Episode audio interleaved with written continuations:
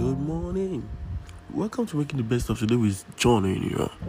Our scripture for today is in Psalm 34, verse 8. Taste and see the Lord is good.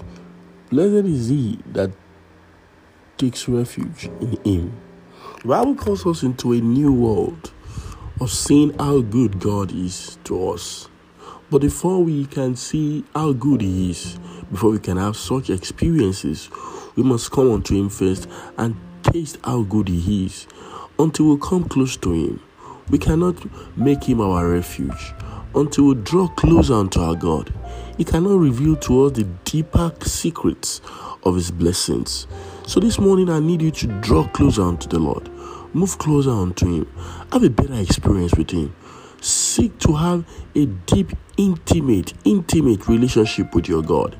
And as you do that, He will make His name your refuge. It will become a refuge to your family, to your business, to your husband, to your wife, to your children.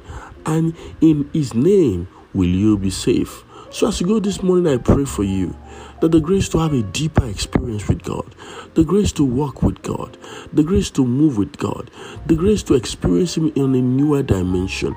I don't know what dimension you are experiencing God from, from, but I know there is a deeper, deeper, deeper dimension in which you can experience God. That experience is your portion today. In the name of Jesus, Paul says that I may know Him. I pray for you under the sound of my voice today that you will know Him more, and that the more you know Him, the more you have an insatiable hunger and thirst to even know Him better. As you go today, the Lord will be with you. His grace will fall upon you. You shall never be stranded. In the name of Jesus, stagnation is not your portion. You shall rise above your enemies. God will fight your battles. In the name of Jesus, please send this message to somebody. Let them know what God is doing among us. It is well with you. My name is John Winero. Have a beautiful, beautiful day. It's a great day already. Thank you.